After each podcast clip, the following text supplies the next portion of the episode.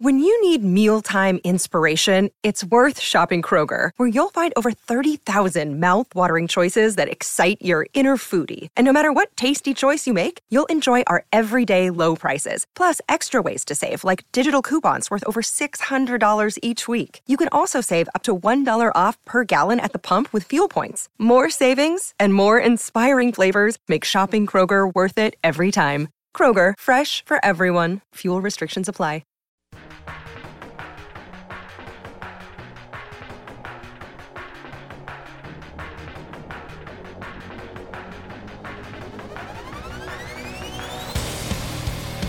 Yes. Welcome into another edition of the Tim McKernan Show, live on podcast from the HomeLoanExpert.com studios. I'm your host, Tim McKernan, and alongside the great John Seymour, executive producer of the Tim McKernan Show. Welcome into another edition, and what a treat we have for you today. This is a good one.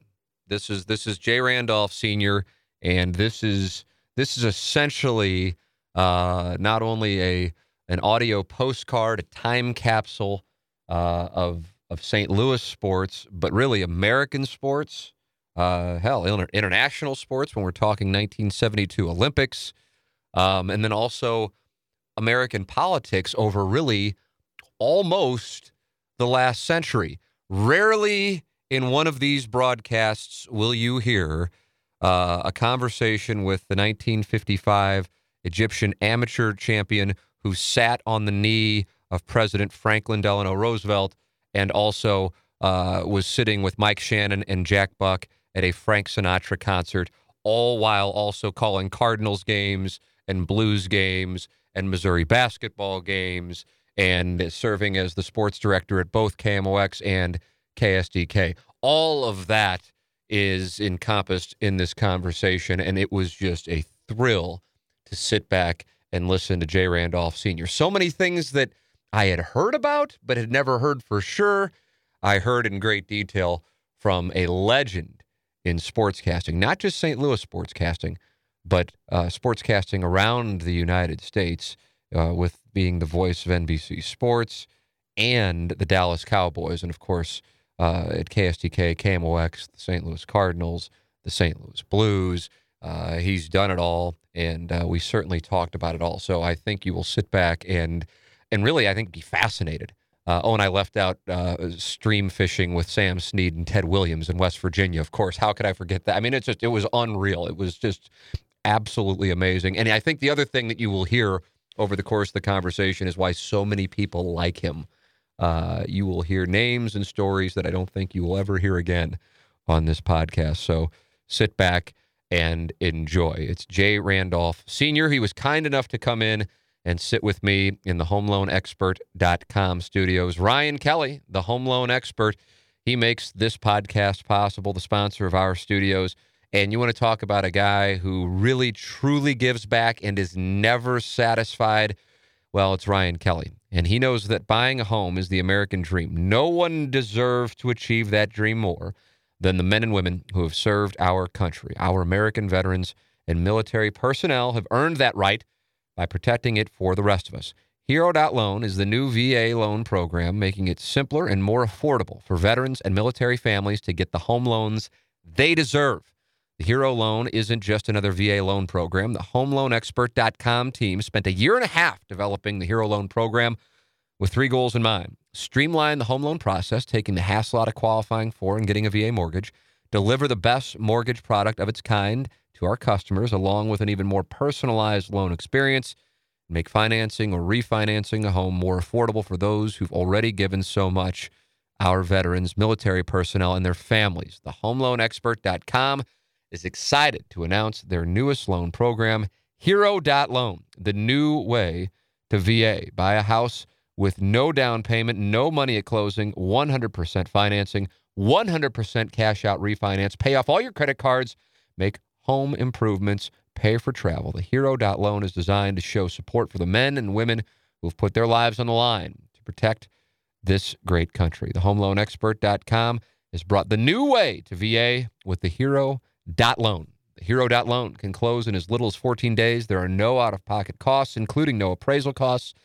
They meet with our heroes of this great country face-to-face and take care of all of the eligibility paperwork. You have to call Ryan Kelly at 314-781-9700 or just ask him about the Hero.loan or visit HeroLoan.com.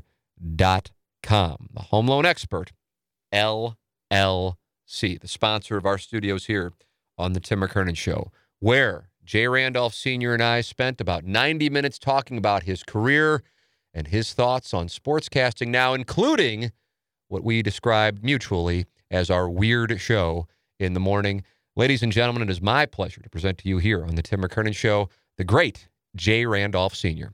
Well, first off, this is an honor. I'm thrilled about sitting down with you, Jay. I really am. It's very kind of you. Because I think there are so many people who know you from being in St. Louis and around the country in sportscasting for so many years, but there are so many stories that come with your career that people may not be aware of. And as I was saying, as we were walking into the studio, I just had a friend of mine text me and say, yeah, did you know he won the Egyptian Amateur Open in golf in 1955? Right.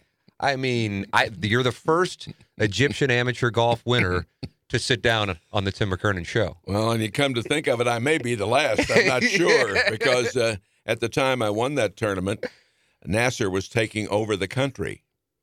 And the country was changing drastically. He was, well, for instance, the man who kind of ran the tournament was a Frenchman named Jean-Pierre Madison, who was married to a girl from Cairo, and he was the tobacco baron of Egypt. And Nasser had absconded, taken all his land. Got taken his land. It was just taken. It was becoming a dictatorship of the first magnitude, and they wouldn't allow me to take the trophy. A beautiful trophy is sterling silver with 14-karat gold lining. They wouldn't allow me to bring it back to England, and then I was going to ship it to Bethesda in Maryland, right outside of D.C., where I was a member for so many years, and have them be able to display it for 6 or 7 months, and then I would send it back. But they wouldn't let me take it out. And they were very, the country was changing very quickly. Everything was, I guess, I don't know what it was like when Hitler took over Germany, but it's very similar, I guess. The country had gone from where you felt comfortable going in and playing a golf tournament to in the middle of the turmoil. Were you nervous as that was going on? Was that a weird spot? I really didn't find out about it much until I didn't know who Nasser was until we got there. And then we were told that, of course, he was beginning to take the country over piece by piece, company by company, and the very wealthy, a lot of very wealthy English families had companies there for years and years and years, of course. And it was a great time of change there. I wasn't no trouble. We had a lot of great tennis players who were there playing in the Egyptian Tennis Championships at Gezira Sporting Club where we played. Mm-hmm. I mean, Lou Hode was there, a number of international tennis players playing in the tournament. But everything was fine. You walk out of the hotel, the Gezira Hotel, across from the island where all of this was. The island in the middle of the Nile River, right? For the record, Gezira Island, but the hotel was the Gezira Palace Hotel. You'd walk out of there, and there'd be two camels parked on one side and a Cadillac on the other. Well, if you're winning the Egyptian Amateur, you must have been a hell of a golfer. Well, I almost turned pro in 1954. And went on the tour. But I went to college on a golf scholarship at George Washington University in the old Southern Conference.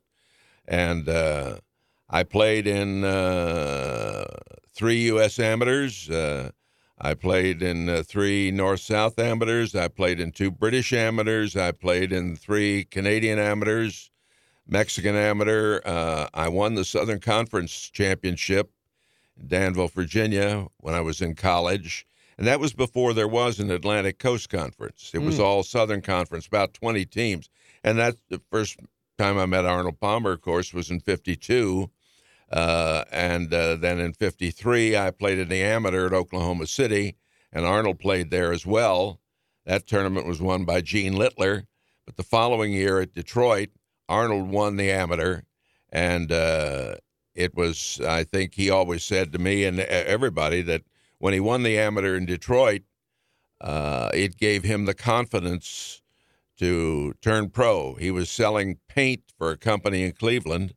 As you know, that was his living, so to speak. And he and Winnie had just gotten married, and it was an interesting time. But I have to say that one of the great joys of my life was knowing Arnold all those years, and did some commercials with him, played some golf with him.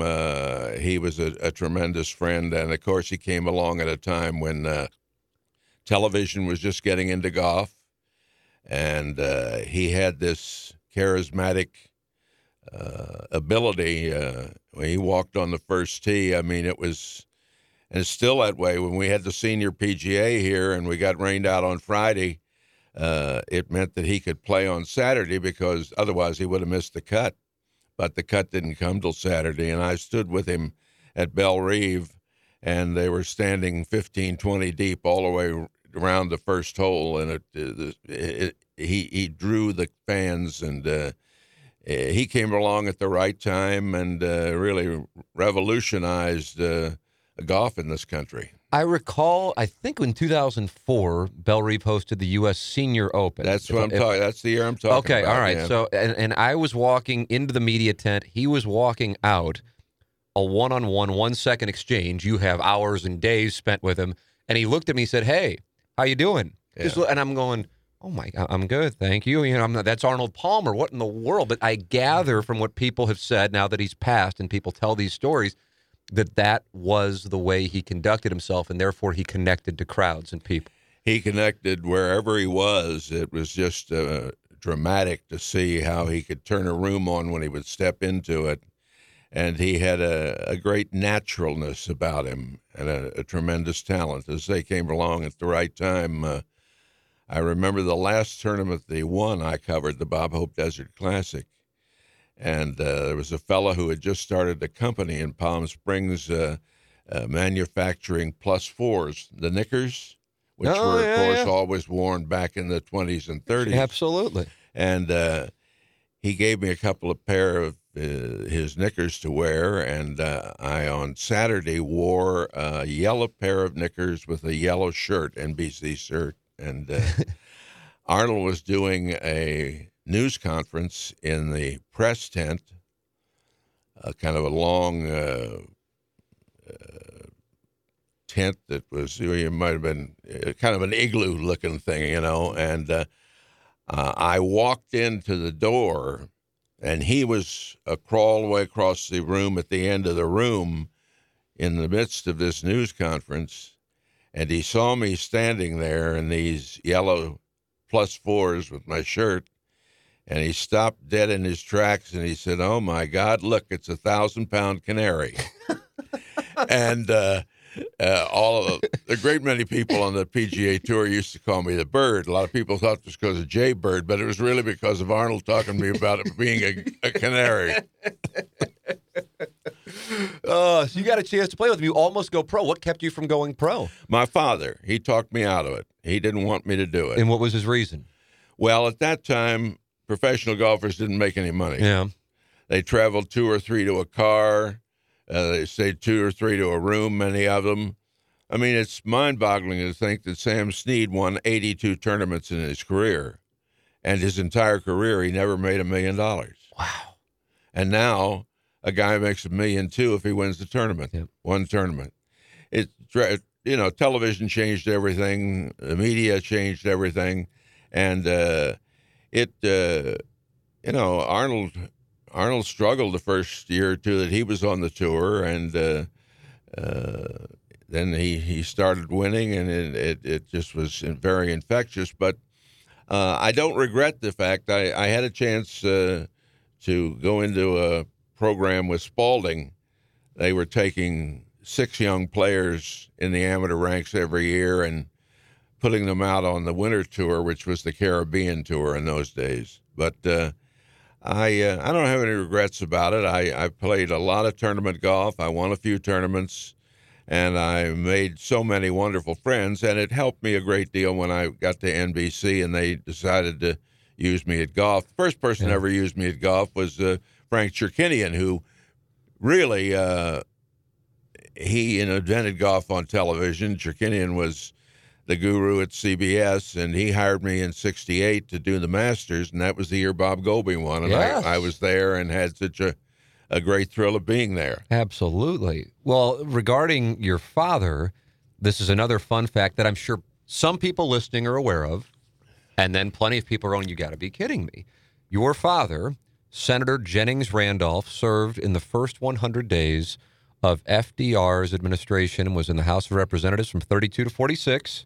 And was the senior senator from West Virginia in Congress from 58 through 1984. That's right. And he was the author of the 26th Amendment allowing 18-year-olds to vote. And he believed if your country could ask you to go serve at 18, then you should have the right to choose who sent you.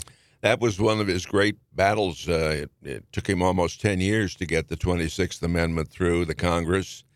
And we were also happy. And it was also a disappointment because he spent the last few years of his life out here with us in St. Louis, but it disappointed him that more 18-year-olds, 19-year-olds, 20-year-olds didn't vote, and that's still the case today.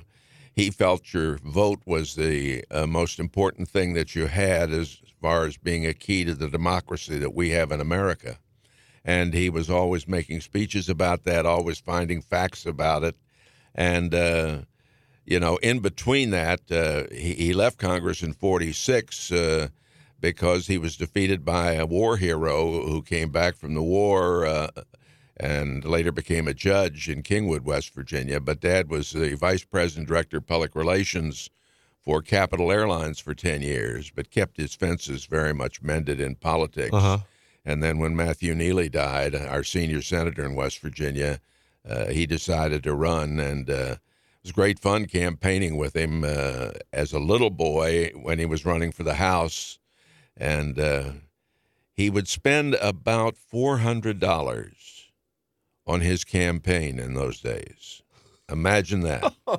And even when he got into the Senate, his final Senate campaign, he probably spent maybe $40,000 or $50,000 in the statewide race in West Virginia. And now the money that is spent and I think wasted, it's a shame where we are. But so many things we can say are all about money these days. Yeah, isn't that the truth? Mm-hmm. Well, considering the longevity he had in politics, I mean, the number of presidents who he crossed paths with, I mean, you start with FDR. He was a grandfather figure to me, and I can remember vividly going to the White House for the Easter egg celebration and sitting on his lap and feeling his braces. And he was talk about a charismatic person. He was unbelievable. And, of course, his fireside chats before television mm-hmm. and everything, he was the right man at the right time, and Dad was very much involved in the 100 days, things like the Civilian Conservation Corps and the TVA and all of the wonderful work that went together to put people back to work. And it really was a remarkable time in the country, and Dad and Roosevelt were very close, and my mom later was very close to Mrs. Truman. She'd go to the White House and have lunch with her. But growing up in Washington in those days was a joy because, believe it or not, I could hop on a streetcar at our house out on Reservoir Road, and in about 12, 14 minutes I could be on Capitol Hill, and I could hop off that streetcar and walk right into Dad's building and right into his office, and there were no police around, no security check. Yeah, it was, and I had the privilege and great pleasure, as I think back on it, to have lunch with him in the Senate dining room, and eat the famous bean soup. And I met 7 presidents in my lifetime. Which presidents have you met? Well, FDR? Yeah, really? FDR, of course, and then Truman, and right on through to Clinton. But my favorite was Kennedy.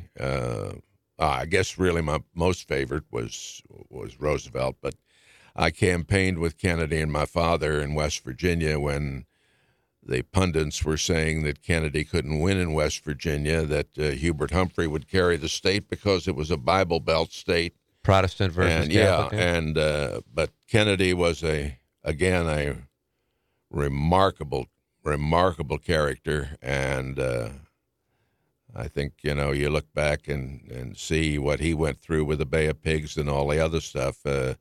He was a dandy. So your father had to have been close to him. Oh, he was, yes. I mean, my dad was, in those days, being in the House of Representatives, of course, a large group, but everybody was pretty much buddy-buddy. You might have problems and you might argue, but people sat down and got their arguments handled up on the Hill, and there were certainly battles, and the McCarthy situation I remember was such a mess. But and you found a way, though, our legislators in those days to work these situations out. Today, I don't know what's happened, but I know my dad's turning over in his grave. we were talking before we started about how former Senator Jack Danforth has been one of the guests on the show, and the thing that he cites when he got to Washington and then left in the early mid-'90s is how even if somebody was on the other side of the aisle, it was really a badge of honor, but just really something you did, that you sat down with them to try to work it out, whereas Absolutely. Now you can lose your seat if you do that. Well, if I had one wish today— I mean, there's so many things I think I would change, and I know my dad would hope for change. I would not allow the president to tweet. I would hope that he had better things to do than these tweets. The guy gets up in the middle of the night and starts early in the morning, and to me, it's a disaster. Just a disaster. I saw this morning he tweeted out that he's going to play with Tiger and Dustin Johnson, in parentheses, quickly, and then he's going to go tend to some business, which was a nice kind of update. Oh, absolutely. We all needed to know that. Oh, gosh. So your father's serving in Congress, at first in the House and then as a senator, and he says, don't go down the road of choosing professional golf, and we have to contextualize it properly that the Tiger Woods money was not out there at that time. So that played a role. There was really no money out there in those days. Arnold, as I say, was struggling. All the guys were struggling. I guess if you won a tournament on the tour in the 50s, maybe the first prize was $4,000, $6,000, something like that. And what would that be in 2017 money? Any idea what that would?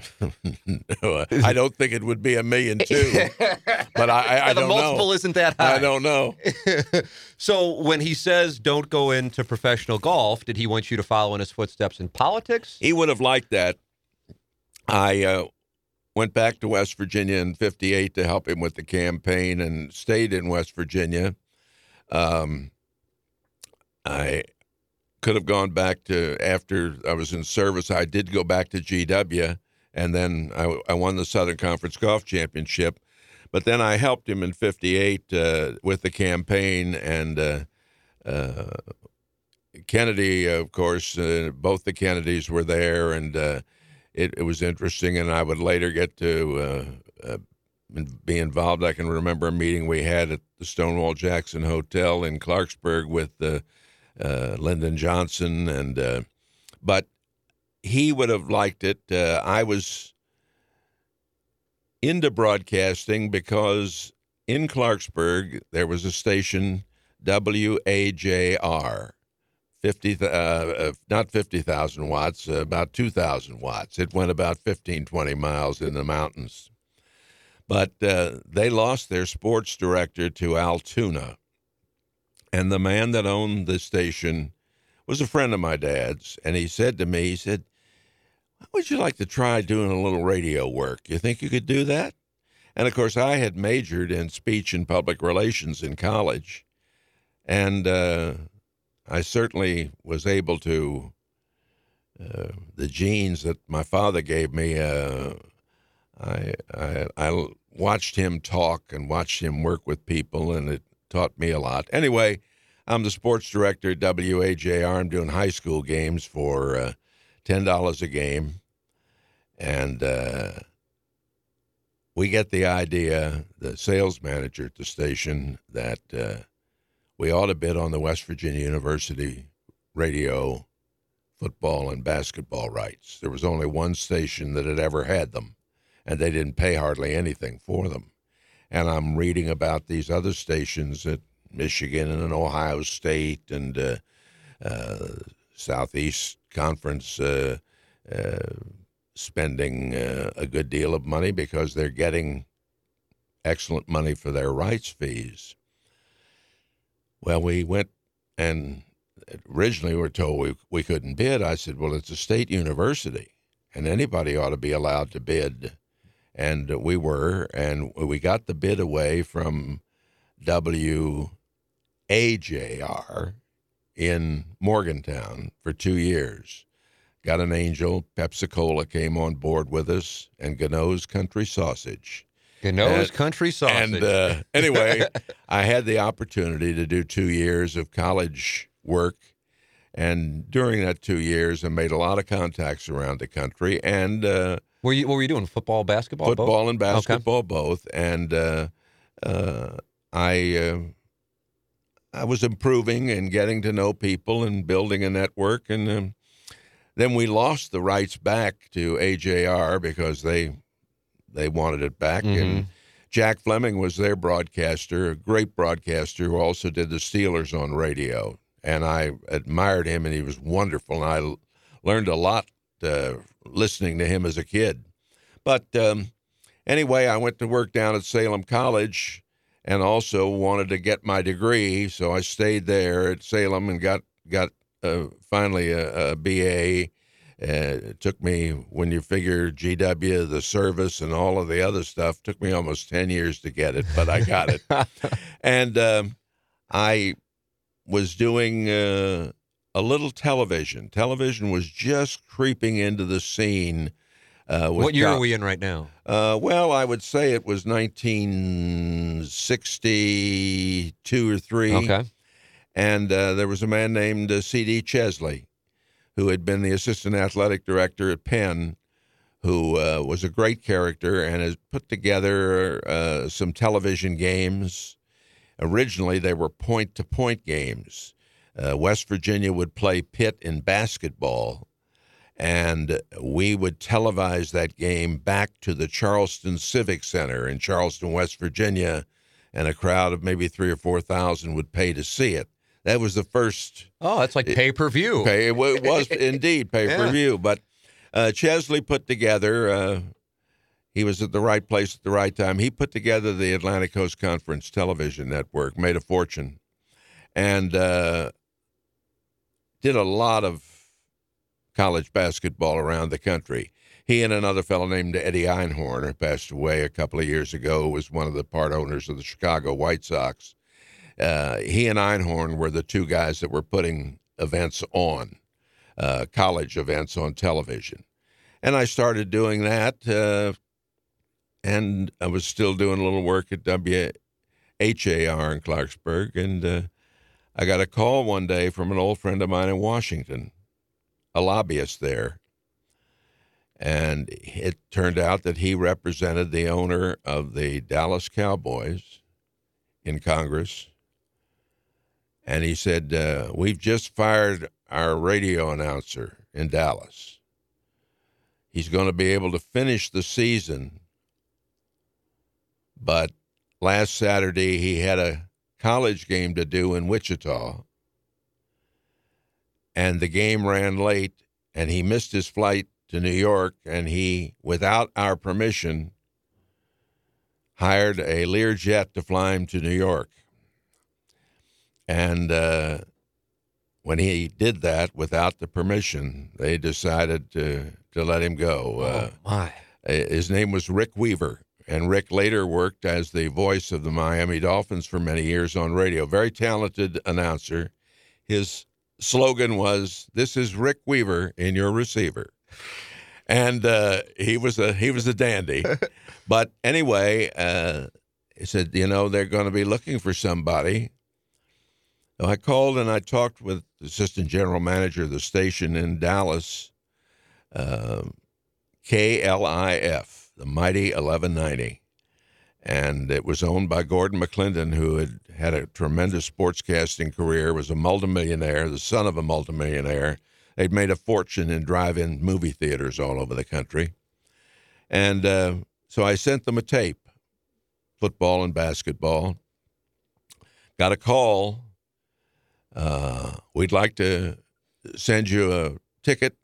You fly down, and we'd like to meet you and do a little audition here and so forth and so on. So I drive up to Pittsburgh. I get on this plane. I fly to Dallas, and I get there on Friday afternoon, and there's a guy meets me from the station, a salesman, takes me down to the station, and McClendon wasn't there. He was at his farm up in northern Texas, and I remember the name of the farm, El Cielo, but... And I say he was a great character and an interesting man. And all of a sudden, after about a 30-minute chat with this guy at the station, he says, "We've decided that you're going to do the second half of the Cowboy game on Sunday." And I said, well, he said, "Yeah, we're going to keep the network in complete control, but we're going to split KLIF off from the network." That was the lead station. So Mr. McClendon can hear the game up at his ranch. So now I don't have any spotting boards. I don't have any brochures. I don't have any information, nothing. This is 4:00 in the afternoon on Friday. They take me out to the Cowboy office, their PR guy, Larry, I can't think of his last name at the moment, but his name was Larry. But anyway, he gives me the brochures, press releases, statistics. They got me in a hotel just off the downtown area. And I went there and I made up some spotting boards and worked for about 20 of the next 24 hours trying to get ready for the game. And they had a guy who was going to work with me. His name was Dave. I don't remember his last name, but I remember he had done a little broadcasting. He was going to be my color announcer. The nice thing about it was I got to watch the whole first half. Yeah. I had my own booth. I had my own engineers. I had my own spotters. I had this, they set this whole thing up. So now they switch over with an announcement that the KLIF broadcasts will now be done by Jay Randolph and Dave, whatever his name was. And so did the second half of the game. McClendon's listening. Afterwards, I went downstairs to a bar that they had in the Texas Pavilion there. The games were played in the Cotton Bowl. And had a couple of drinks with the general manager, and then we went out to his house. And I had a 11:30 plane to catch, a red eye back to Pittsburgh. My car was parked in Pittsburgh, drive back to West Virginia. Mm-hmm.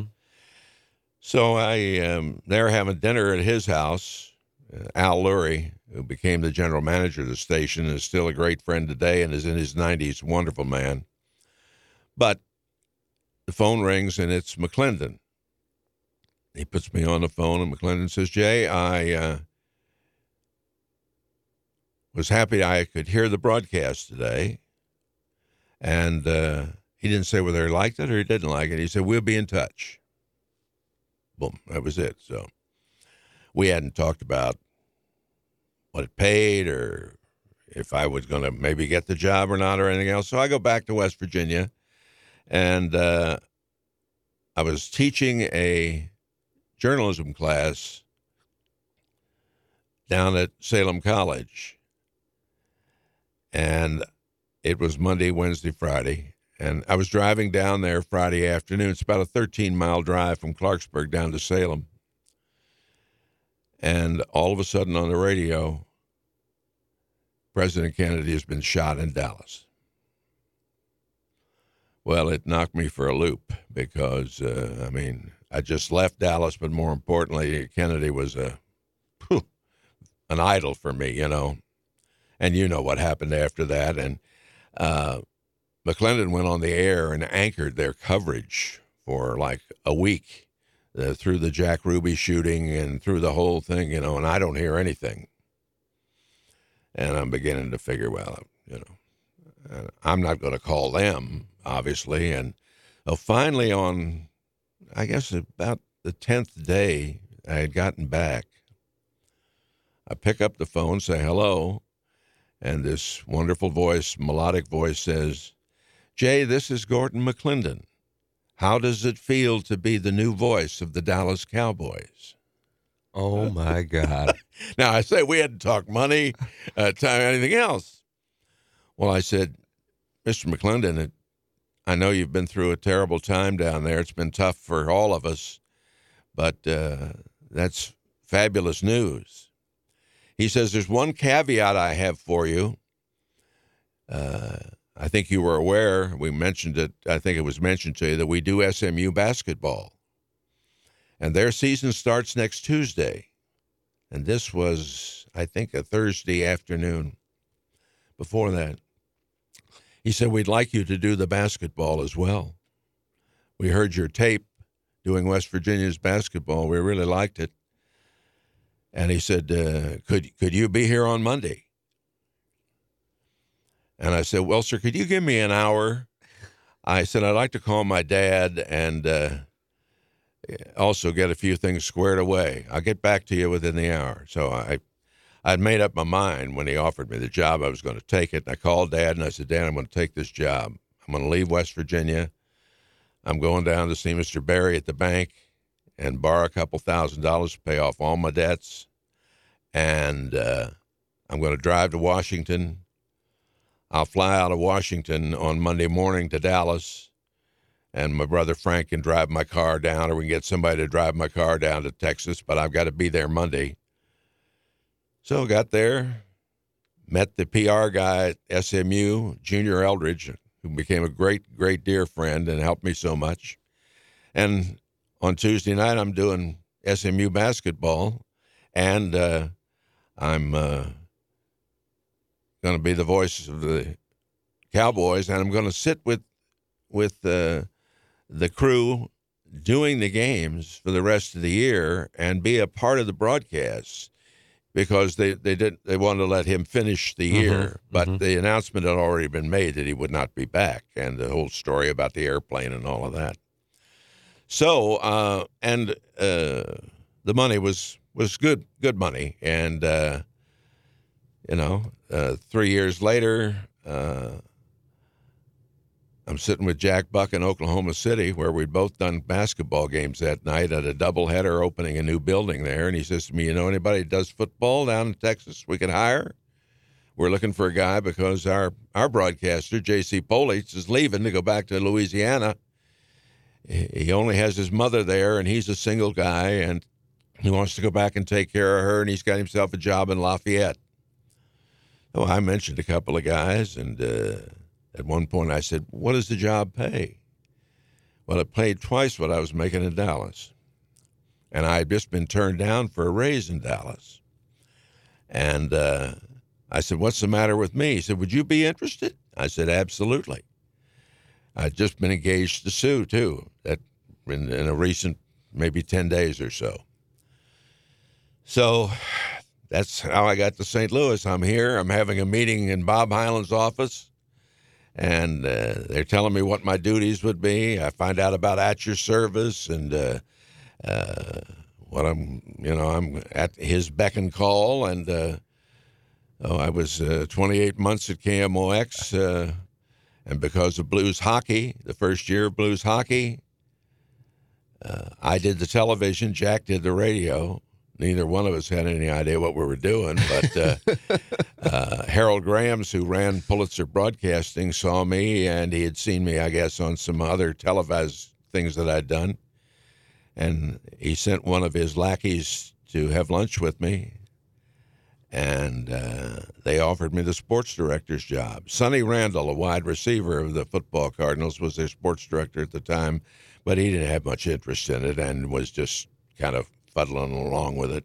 And they were in process of upgrading their news, and, you know, we were getting a lot of new electrical bells and whistles and things, so forth and so on. So I said, well, how much does it pay?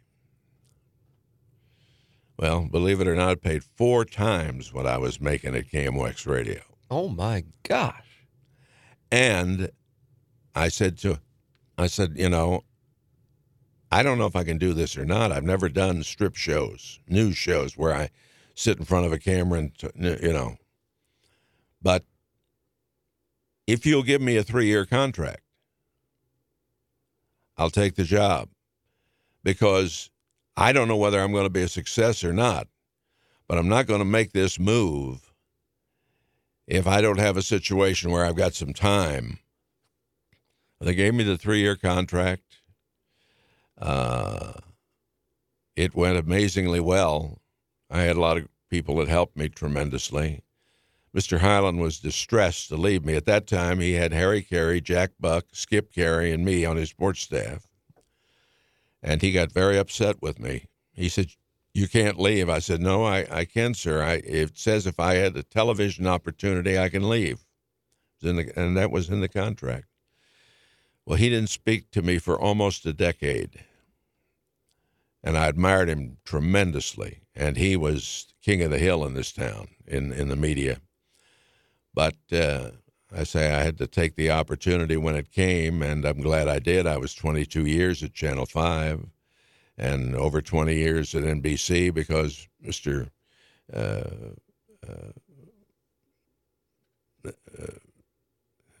just went blank with the people at Pulitzer said they were going to put me in touch with NBC Sports in New York, and Chet Simmons, who was running NBC Sports at the time.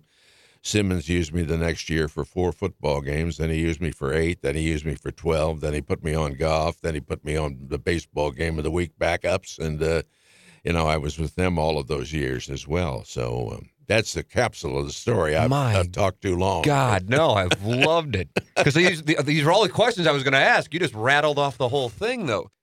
Gateway Buick GMC is a great sponsor of the Tim McKernan Show. If you're in the market for a new car, a used car, or to get your car serviced in the St. Louis area, make sure you go to Gateway Buick GMC at I-270 and McDonough Boulevard, or online at stlouisbuickgmc.com. The new 2018s are out, and now is the time to get yourself a new car from Gateway Buick GMC. And if you're in the market for a used car, well, you're going to have an incredible selection right there at I-270 McDonough Boulevard. And so many people, of course, want to get their car serviced, want to make sure it's ready for the harsh winters of St. Louis.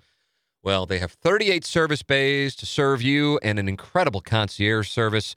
It's Gateway Buick GMC. Top of the line for selection when it comes to new and pre-owned vehicles, but also for their service department. Gateway Buick GMC at I-270 McDonough Boulevard, or online at stlouisbuickgmc.com. So what year did you start at KSDK? Or KSD, I guess it was at that time. It was KSD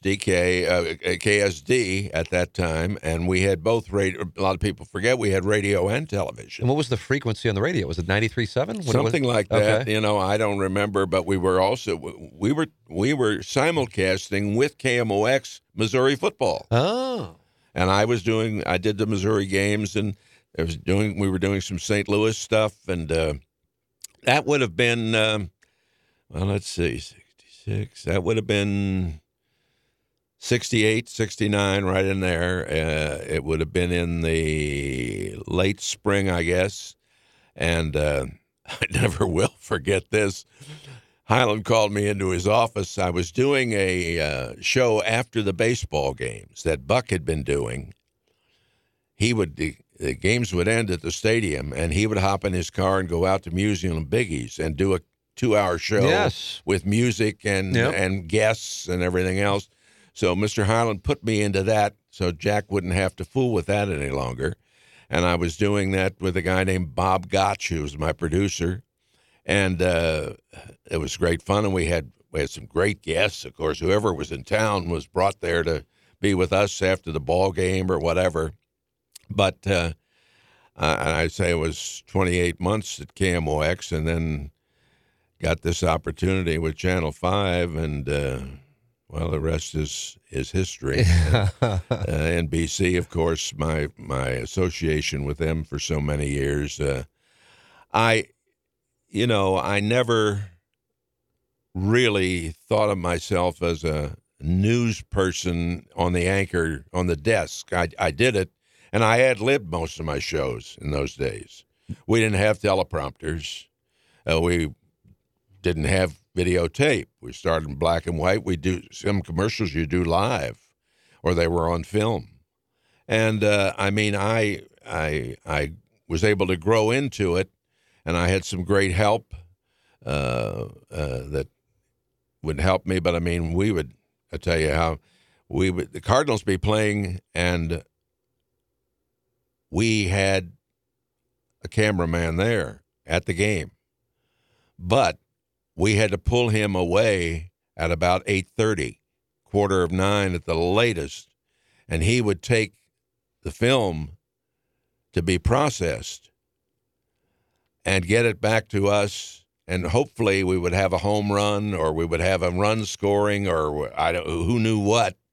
And many nights I wouldn't, but the technicians would run that film when it was still wet to get it on the air. I mean, it, and we were flying by our seat of our pants. And, of course, everybody knows about my love for horse racing, and I would go quite often. I would either go home and have dinner with Sue, and we were, at that point at Jay Jr., and then Brian came along and Becky later, but quite often I would go over to the track, as we were running in those days almost 240 days of thoroughbred racing with the harness and the flats and Cahokia and Fairmont.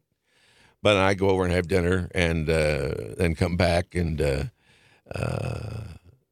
it was, as I say, it was a fascinating time for me. It was a great learning experience, but my great love was doing play-by-play. And you were doing play-by-play on television for the Cardinals, correct? Yes. I recall, if I could find the tape, when they clinched in Atlanta to sweep the Braves in 82. I had just turned 6, and I was just starting for my love of the Cardinals, and it was your voice on that call. And if I'm not mistaken, I think Jack Buck was down on the field getting players as they came off the field. I just remember seeing him anyway, probably from the radio broadcast, but it was you, and it was Mike Shannon, it was Jack Buck. Right, well, the three of us worked together. Yes. Jack would do, I think basically, it changed from time to time, but Jack would basically do 3 innings on television and six on radio. And Shannon came, on board, and what an icon he's become. I mean, he's an amazing human being and a true great friend. But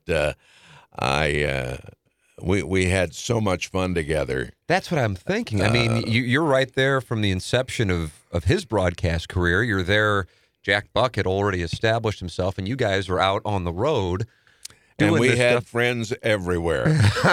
I had all the golf connections, and Jack had the theater connections and the people that he had met, and Mike had player connections. And, it was, we go to New York, and a labor leader there who was a great friend of Shannon's and a great friend of Roger Maris's, and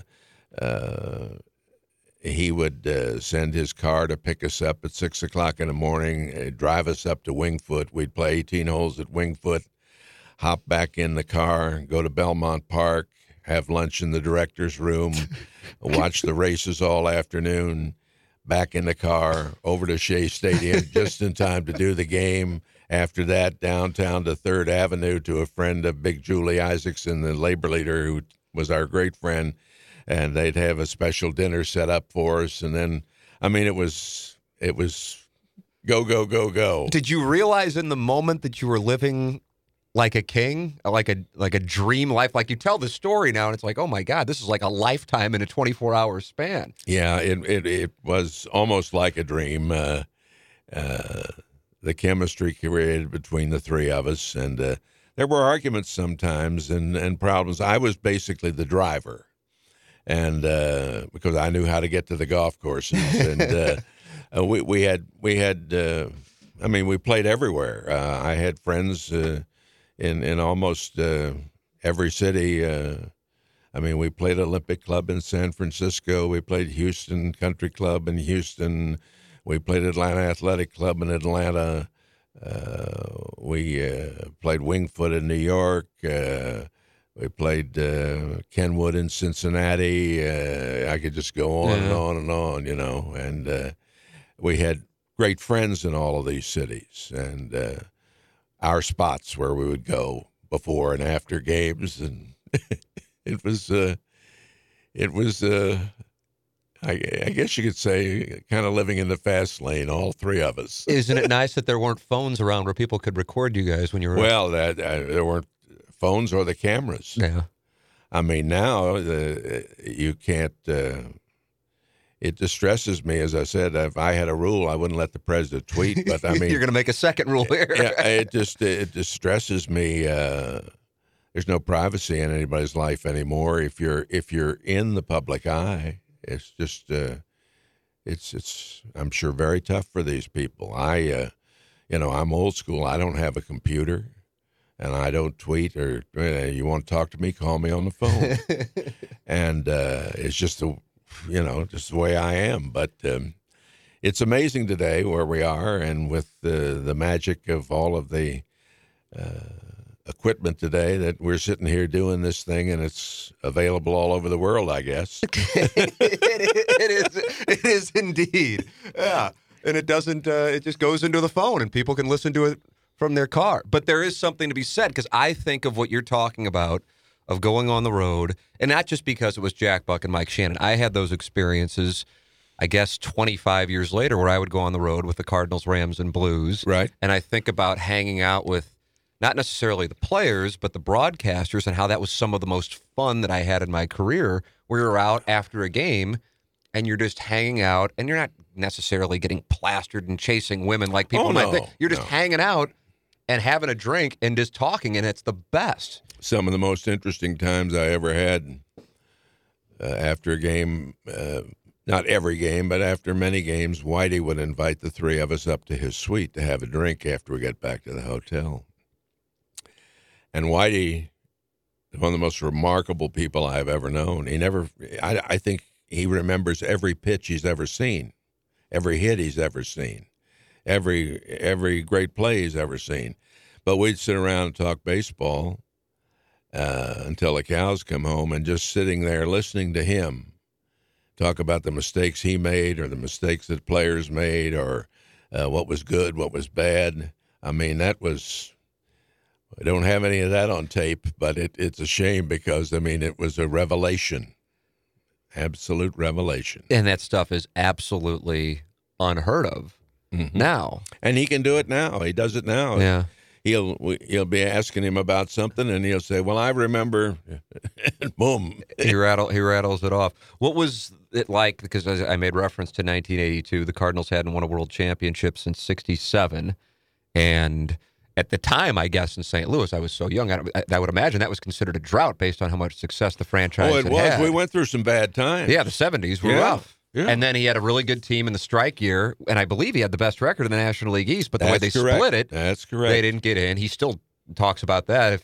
That bothers me. That was a great team, but there you are in 82.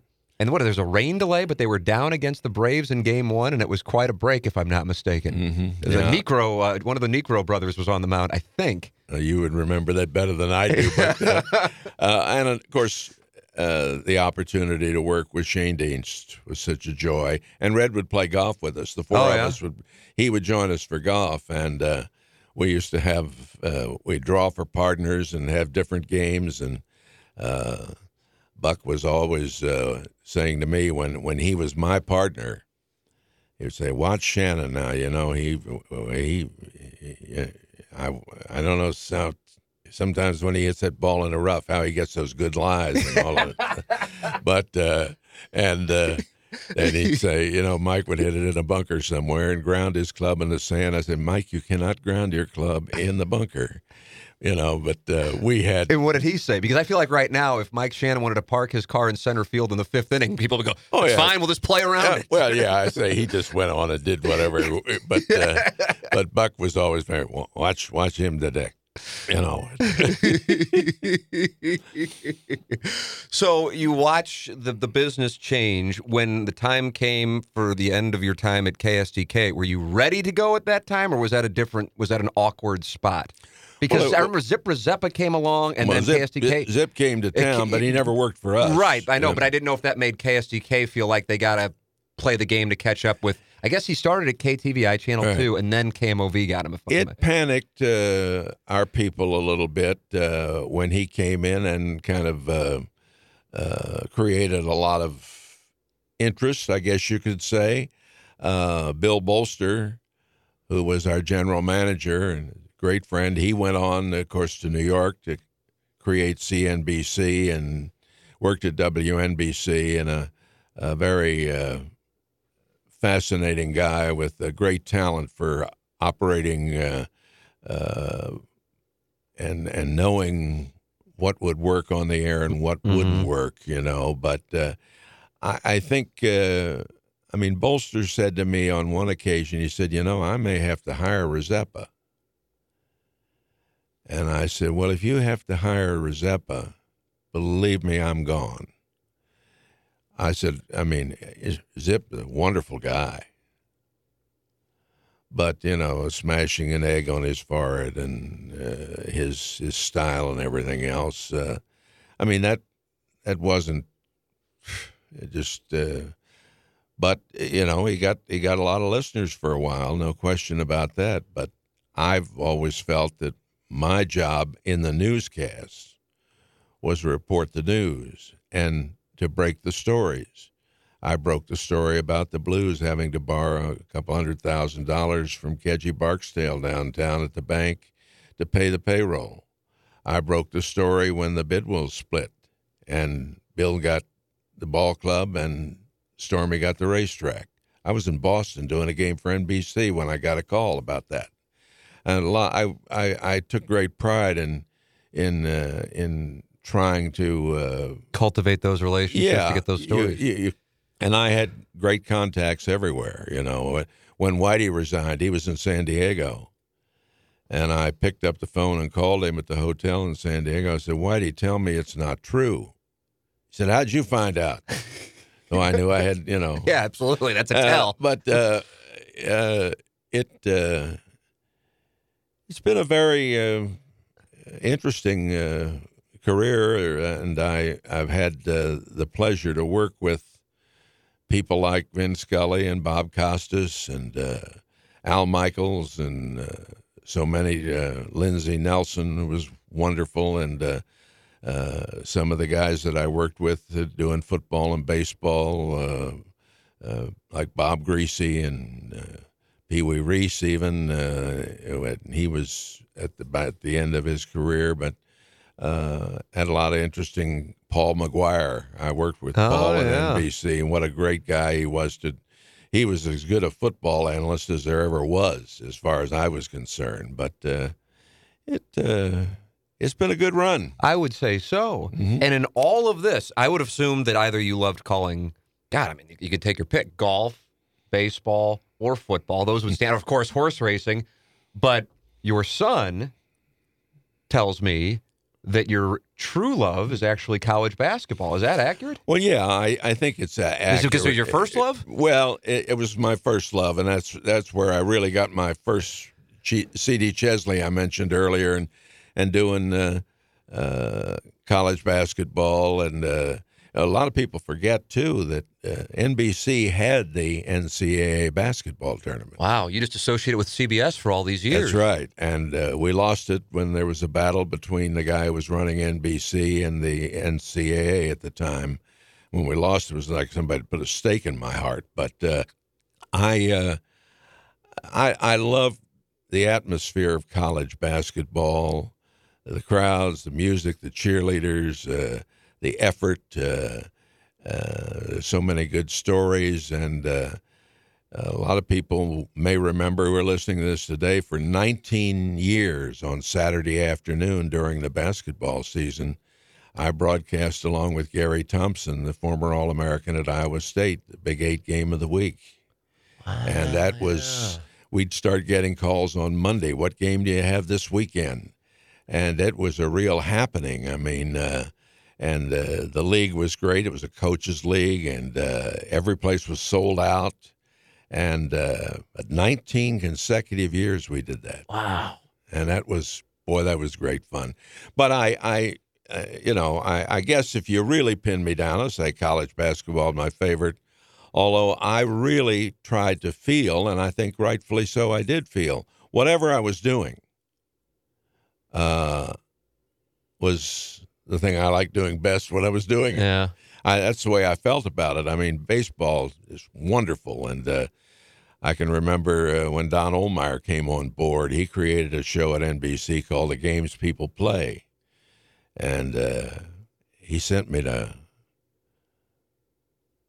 somewhere in Colorado. I'm trying to think, way western Colorado, to put together a segment where this guy jumps a car off a ski jump. Is this an Evel Knievel type of deal? Yeah, kind of that type of thing. But I mean, whatever I was assigned to, whatever I was doing, I'm an over-preparer. I always tell people, you know, Buck was so brilliant, you could blindfold him and take him anywhere in the world and sit him down in the stadium, no matter what the game was or who was playing, give him 10 minutes, take the blindfold off, give him 10 minutes, and he'd make it happen. But me, I was an over-preparer. I always felt like when the broadcast was over, I hoped that I still had a lot of stuff I never got to use, because that meant it was a very good game. Mm-hmm.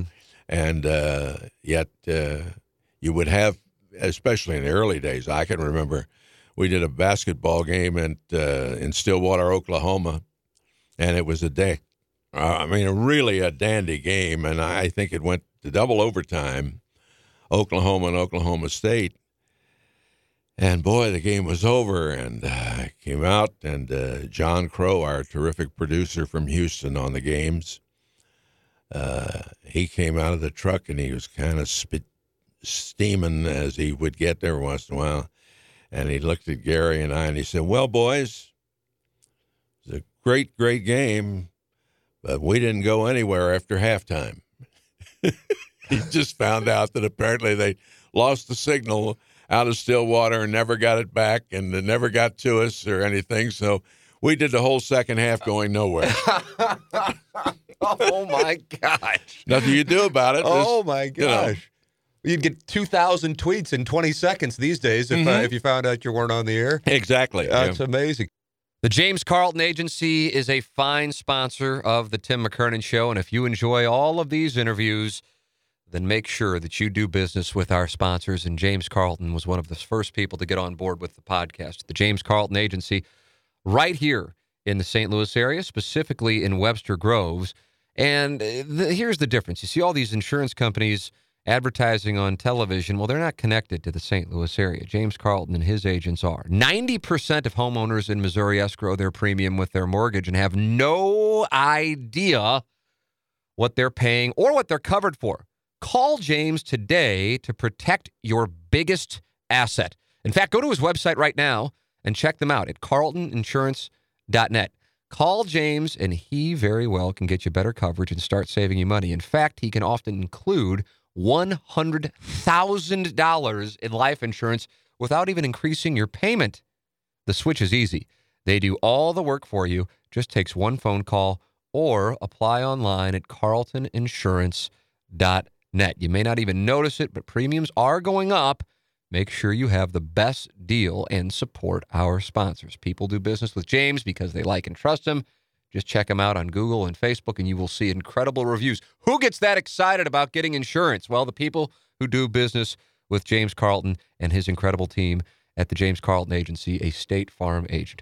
314-961-4800 or visit James's page at carltoninsurance.net.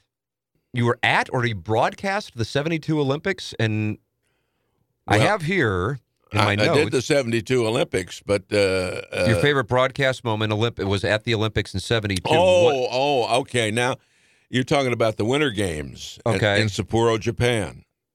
And that is your favorite. This is your... Well, you know... Because it's saying something of all of the things you've done, that it would be something... It's kind of unusual. I was assigned... to do. Kurt Gowdy was our anchor, and Al Michaels was there doing his first television work. He had been doing minor league baseball in Hawaii.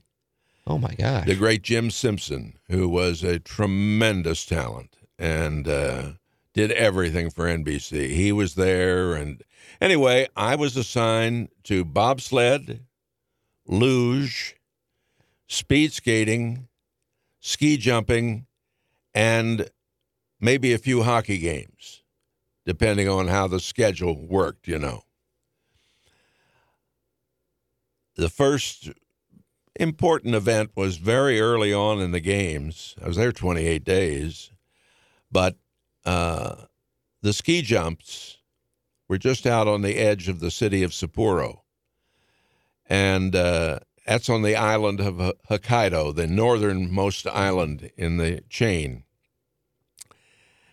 And I had been assigned a interpreter, a lovely lady named Susie Kanai, who was from Sapporo but lived in those days in Tokyo and worked for a broadcast entity in Tokyo. I don't know, forget what it was, or, you know, but, and she did our, you know, anything we needed to know or communicate in Japanese. She did all of that stuff. And we're doing the 70-meter ski jump on the side of this mountain outside of Sapporo. And surprisingly enough, a 18-year-old guy from Japan named Yukio Kasaya won the event. And we had about 70,000 people on the side of this mountain watching this. And, of course, the majority of them Japanese, but it was the first gold medal a Japanese had ever won in the Winter Games. And it was just, and I remember doing his last jump and setting it all up. And Art Devlin was my color analyst. Art was an old ski jumper who's still alive, lives in Lake Placid, owns a little motel in Lake Placid, New York. He was terrific, a real character. But I remember setting it up, and Kasaya, as the sensational last jump, and the place just went nuts. Yeah.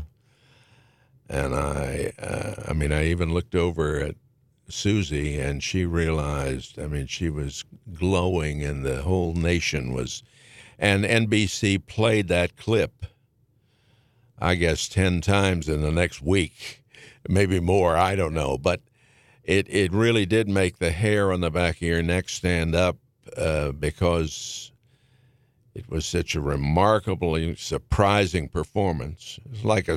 When we won the hockey, mm-hmm. and of course Michaels was there, and right. he happened to say, "Do you believe in miracles?" And I mean, it's broadcast history, but it was. I mean, I've done playoffs, double, triple overtime games, and walk-off home runs, and a few Hail Marys, and everything else, and but I always kind of point to that. It was relatively early in my career, and it was an amazing amazing moment. Yeah, 70,000 people on the side of a mountain for the first Winter Olympics gold medal for Japan. And that was the first Winter Olympics ever broadcast via satellite. Oh, really? When one satellite had just gone up about 6 weeks ahead of us. And that was another thing. Every day they were hoping nothing would be go wrong with the satellite. That would change things.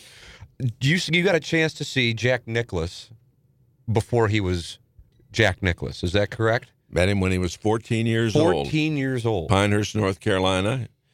I was there playing in the North-South, and which was and still is a great tournament.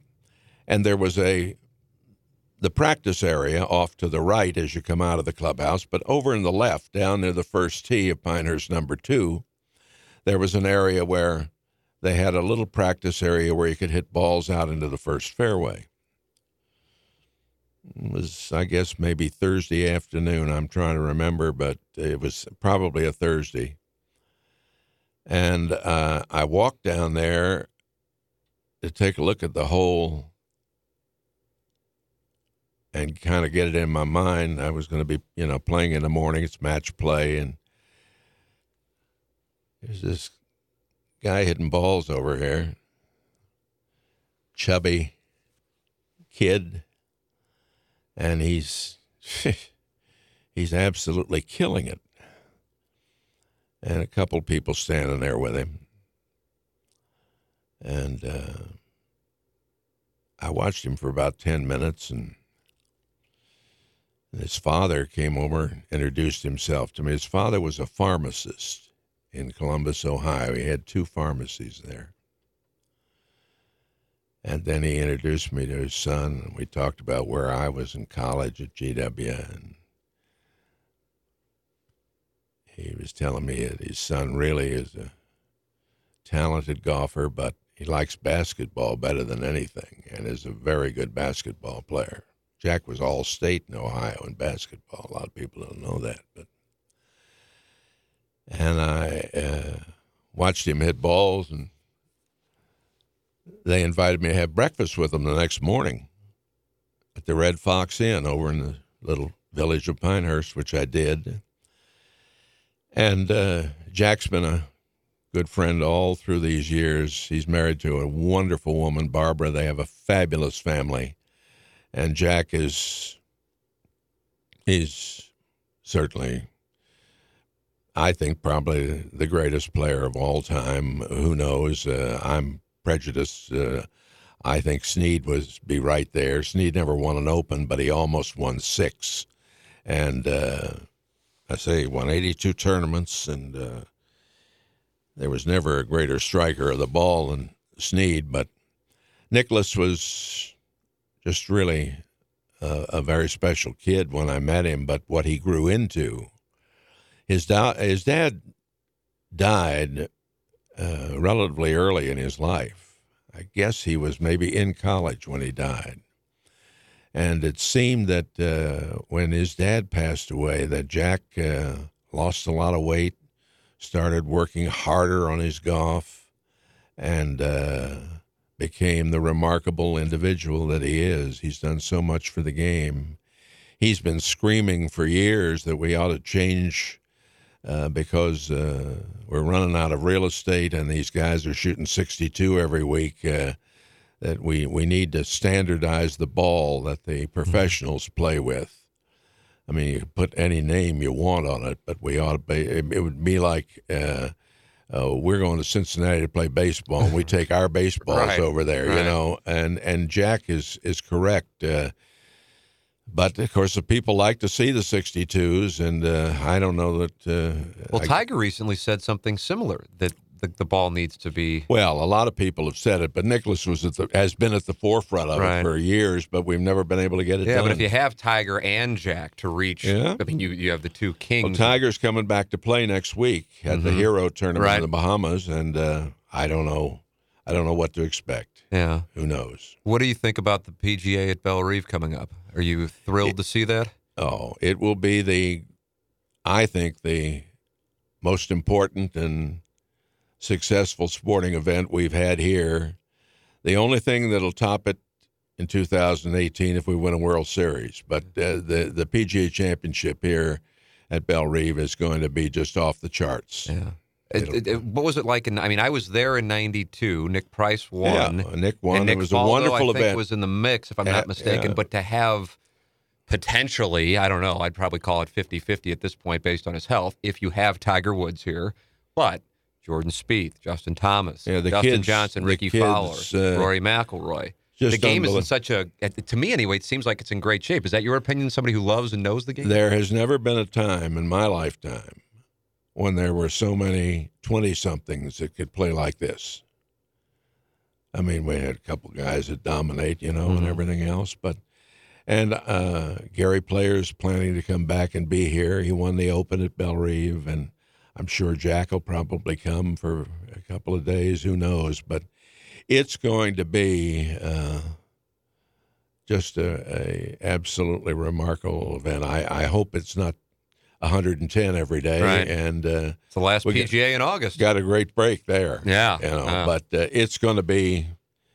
I'm really excited about it. I would be remiss if I didn't ask about some names that you've had encounters with, and because I think people be like, oh my! I think people already are like, he was in contact with FDR. Oh my gosh! But I've got more. I've got more. You went fishing with Ted Williams. Mm-hmm. I mean, that's... Well, Snead and Williams were great friends. And, of course, Snead was a great friend of mine. And my father, Sam, was the pro at the Greenbrier in White Sulphur Springs, West Virginia, for so many years. But both of those guys loved to fish and loved to hunt. And I'm not much of a fisherman or a hunter, but... I did go trout fishing. Williams was the most fascinating character. What a talent. And he... So is this you and Sam Snead and Ted Williams on a boat? Yeah. No, not in a boat. We fished a stream in West Virginia. So it's near the Greenbrier River, yeah. Oh, right. My gosh. And trout fishing. And but of course they liked fishing for the big ones too, and quite often Sam would go fishing with him in Florida, and they'd go for the the sailfish and all of that stuff. But I've been duck hunting and quail hunting with Shane Dienst up in Alton, and deer hunting a few times in West Virginia. But I'm not a hunter. Mm-hmm. Shannon loves to do that as well. He's very much into deer hunting. I got a call from him last year, and he said, "Don't talk too loud. I'm into deer thing." I said, "How can I talk too loud? I'm on the phone." Mike Shannon calling you from a tree stand. That's it. That's a podcast waiting to happen. Yes, that would be something. You also have seen Elvis Presley and Frank Sinatra perform live, correct? Yes. Sue and I were in Vegas, and wonderful, wonderful seats to see Elvis. And boy, he was something special. He was still going strong. And then Sinatra, of course, I met on a number of occasions, but I remember Jack coming into the booth in San Diego on a Sunday afternoon, and saying, no, it wasn't San Diego. We were in L.A., excuse me. We were at Dodger Stadium, and about the sixth inning, and he said, "You want to go to Vegas and see Sinatra tonight?" I said, "Sure, yeah." Why not? So, and he's, the next thing I know, I'm driving to the airport, and... drop them off. They get the tickets. I drop the car off. We're on the flight. Go over to Vegas, get there, and we go to Caesars, and the place is just a mob scene. And literally or figuratively? No, I mean, people is everywhere, and there was... a man named Ash Resnick, who was the most famous pit boss in all of Vegas. He brought Joe Louis out there, and he and Joe were great friends, and he was also a great friend of Maris's.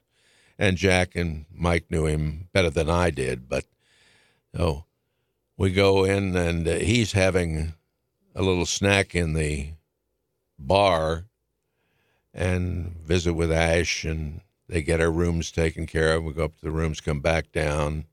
Ash is still holding court down there, and he said, now, he says, the concert starts at 9 o'clock. Jack, you and Mike and Jay go up to the red carpet, go down to the red carpet. There'll be the maitre d' there, and he'll have a place for you to sit. Concert had been sold out for 6 months, I think, probably, but who knows. But anyway, so Buck goes along and gets, hi, Jack Buck, gives him a 20 and, you know, and shakes his hand and says, yes, Mr. Buck, just hold on a few minutes, please. So we're standing there, and the place is just jammed. And then all of a sudden he comes and lifts up the thing that, you know, the rope. Mm-hmm. And let's see, so just go over to the far aisle and walk down the aisle as far as you can go. Well, there we go. And we get down, and there's these steps there. And somebody has set up a little table, and there are three chair backs, kind of, with cut off, you know, not long legs. And Mike and Jack and I were practically on the stage, and it was a remarkable concert. It must have been 100 people in the orchestra, and Sinatra was just fabulous. But there you are. Oh my gosh, that's like the scene in Goodfellas where they made a table for Henry Hill and his crew. There you go. But I mean, that was, and I remember Jack and I had a wonderful evening in Chicago because it was a day game. We went downtown and had a great visit with Mickey Rooney, who was there starring in a play of some kind. I don't even remember what the play was, but might have been Yankee Doodle. I don't know. Yankee this isn't Doodle, where he played the role of Mr. Yuniyoshi. No, it was not. But we had a great visit with Rooney, who was an extremely talented man. But I was fortunate to meet a lot of really. Bob Hope was a friend of my dad's way, way back in the 30s. They both dated the same girl in Clarksburg and in Morgantown, West Virginia. And Hope would be playing in Pittsburgh, and he'd drive down from Pittsburgh to see this lady. She apparently was quite a gal. But she landed Bob Hope and the senator. I would think she had something going. I don't know any more than that, but Hope was terrific to me. I did his golf tournament for like 12 consecutive years, and I would be with him and his guests on Saturday walking around the course, you know. And it was he came back to Salem College, in fact, and did a concert for us and a fundraiser one year. And he was a terrific friend, and I only did the Bing Crosby one time in '72, just before. In fact, I did the Crosby tournament and hopped on a plane and went to Sapporo, and Crosby was wonderful to us, to our whole NBC crew, and a charming guy. You know, one of the boys had written that book about how the tough father he was and how he treated them and everything else. But he was marvelous. I met him he loved golf. He and Hope both loved golf. Bing was a very good player, and of course Bing's son won a U.S. amateur championship, Nathaniel. But Hoagie Carmichael used to play golf with him. What a character he was. In Palm Springs, I mean, it was just, everybody was a star, it seemed like. That's amazing to think back on. So now in 2017, we have our little weird radio show that we do from 7 to 10. I'm glad you said weird, yeah. That's a good way to. So what, do you ever listen to it, or is it just kind of like, oh, I'm browsing through? I'm curious, somebody who's called Olympics, Cardinal baseball, Dallas Cowboys football, the Big Eight game of the week, and now you see that there's a form of popularity for something that is really the antithesis of all of that. Well, I do try to listen, and I use the word try. Yeah, I know. I noticed that. I feel like that's an important word. It usually depends on what your subject is and whether Jay is sitting in for somebody. But are you more inclined to listen if Jay is in or not in? If he's in. Okay. But some people, they say, well, I'm a morning person or whatever. When I get up in the morning, the first thing that I want to do once I get in my chair and have a cup of coffee is read the newspaper. So I used to read 3 newspapers a day when we had USA Today, right, and the Globe Democrat as well as and all that. But you guys are obviously very entertaining and obviously have built a tremendous audience. I'm afraid I'm not in that audience. And I apologize for that, but I'm just not with it. I love Doug Vaughn, and the cat is a terrific guy. And, of course, you and your dad have been friends for a long, long time, and I'm glad to see it doing so well. I really am. It amazes me. That was the most honest and concise way to describe the whole thing, I think. Well, I know you want me to be honest. Yeah, so. Absolutely. That's what it's all about. Now, of course, your son's involvement, the foot thing. How do you view that?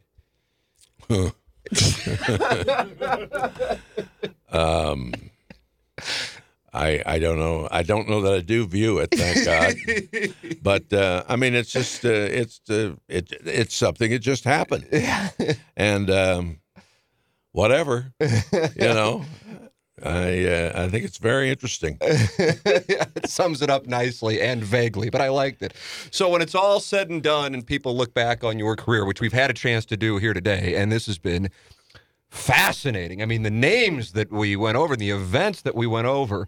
How would you like to be remembered as a broadcaster? I would hope that people enjoyed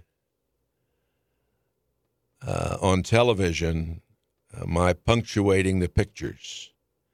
I think we all talk too much on television. And Henry Longhurst, the great British golf announcer who just went into the Hall of Fame, told me in '68 that I should just relax and punctuate the pictures. I hope that my comments along with the pictures were helpful in the listeners enjoying whatever action was taking place. I hope they can say that they enjoyed it. I hope that they can say that I was well prepared. And I hope more than anything else, they can say I was honest. There were a few times when I was forced into maybe saying something on the air that I didn't want to say. Just one quick story. Yeah, what would that be? Doing the LPGA Championship at Kings Island in Ohio, right outside of Cincinnati. Donna Capone was the defending champion. Donna was a great player in the Hall of Fame. She was married to a guy who went through her fortune. He was a bettor and bet on anything, everything, and just broke her whole deal, and it was a mess, and she had a very nasty divorce, and yet here she comes down the 18th hole on Sunday, and she's winning the tournament for the second year in a row, and she's been through all of this stuff. Don Olmeyer, who recently passed away, a brilliant broadcast executive, Notre Dame graduate. He had just come over from ABC to take over NBC Sports. He was in the truck. I had done the 16th hole, and then they brought me in to get ready to do the presentation and the trophy and all of that. Now I'm starting to congratulate Donna on winning 2 years in a row. What a marvelous round she'd had. Her round yesterday that really put her in contention to win. And all of a sudden in my earpiece, Olmeyer says, "Ask her about the divorce." Ooh. Oh. And I went on and was talking. Click. And again, he says, "Jay, ask her about the divorce." So I said, "Donna, it's been a remarkable tournament for you. It's been kind of a tough year, the divorce that you went through." She said, "Oh, I don't want to talk about that." I said, "Well, I'm glad I don't either." And we went right back, and that was it. But when I got through and when we got off the air, I walked down maybe 100 yards to where the trucks were, and I went up into the main truck, and Don was sitting at the desk. I said, "Don, you shouldn't have asked me to ask her about the divorce. This was not the time to do that. It was time to revel in her wonderful victory." He said, "Well, we're in the news business." And I didn't argue anymore. I just turned and walked out. To his credit, about 10 days later, I got a note from him saying that he was wrong and I was right. But every once in a while, you would have a situation maybe where you were sorry you said something. Didn't happen to me very often because I always tried, as I say, be very well prepared and speak from the heart. And sports, people forget that sports has a heart, and sometimes it beats better than other times, and sometimes there are lots of problems that you have to talk about. And I just think that I hope they enjoyed me, because I enjoyed doing it. Well, this has been an absolute pleasure. Well, thank you. Thank you so much for telling the stories. So many I had no idea about, but my God, it was like a time capsule of sports in St. Louis history. Well, you know, I've had a lot of people ask me about, in fact, I should write a book. Yeah. And Buck told me one year after he'd written one of his, he said, "Kid, don't worry about writing a book." He said, "You can't make any money on it." He said, "Just enjoy it." So I've come close on a couple of times. I've thought about it a number of times, but I'm not going to write a book. Well, this was a pretty nice version of an audio book here today. This was outstanding. Thank Jay you, Sr., Tim. Thank you Best so much. Best to you and yours, and give the trio in the morning my best, and hang in there. We'll keep being weird. Thank you, Jay. Well, what an audio treat that was.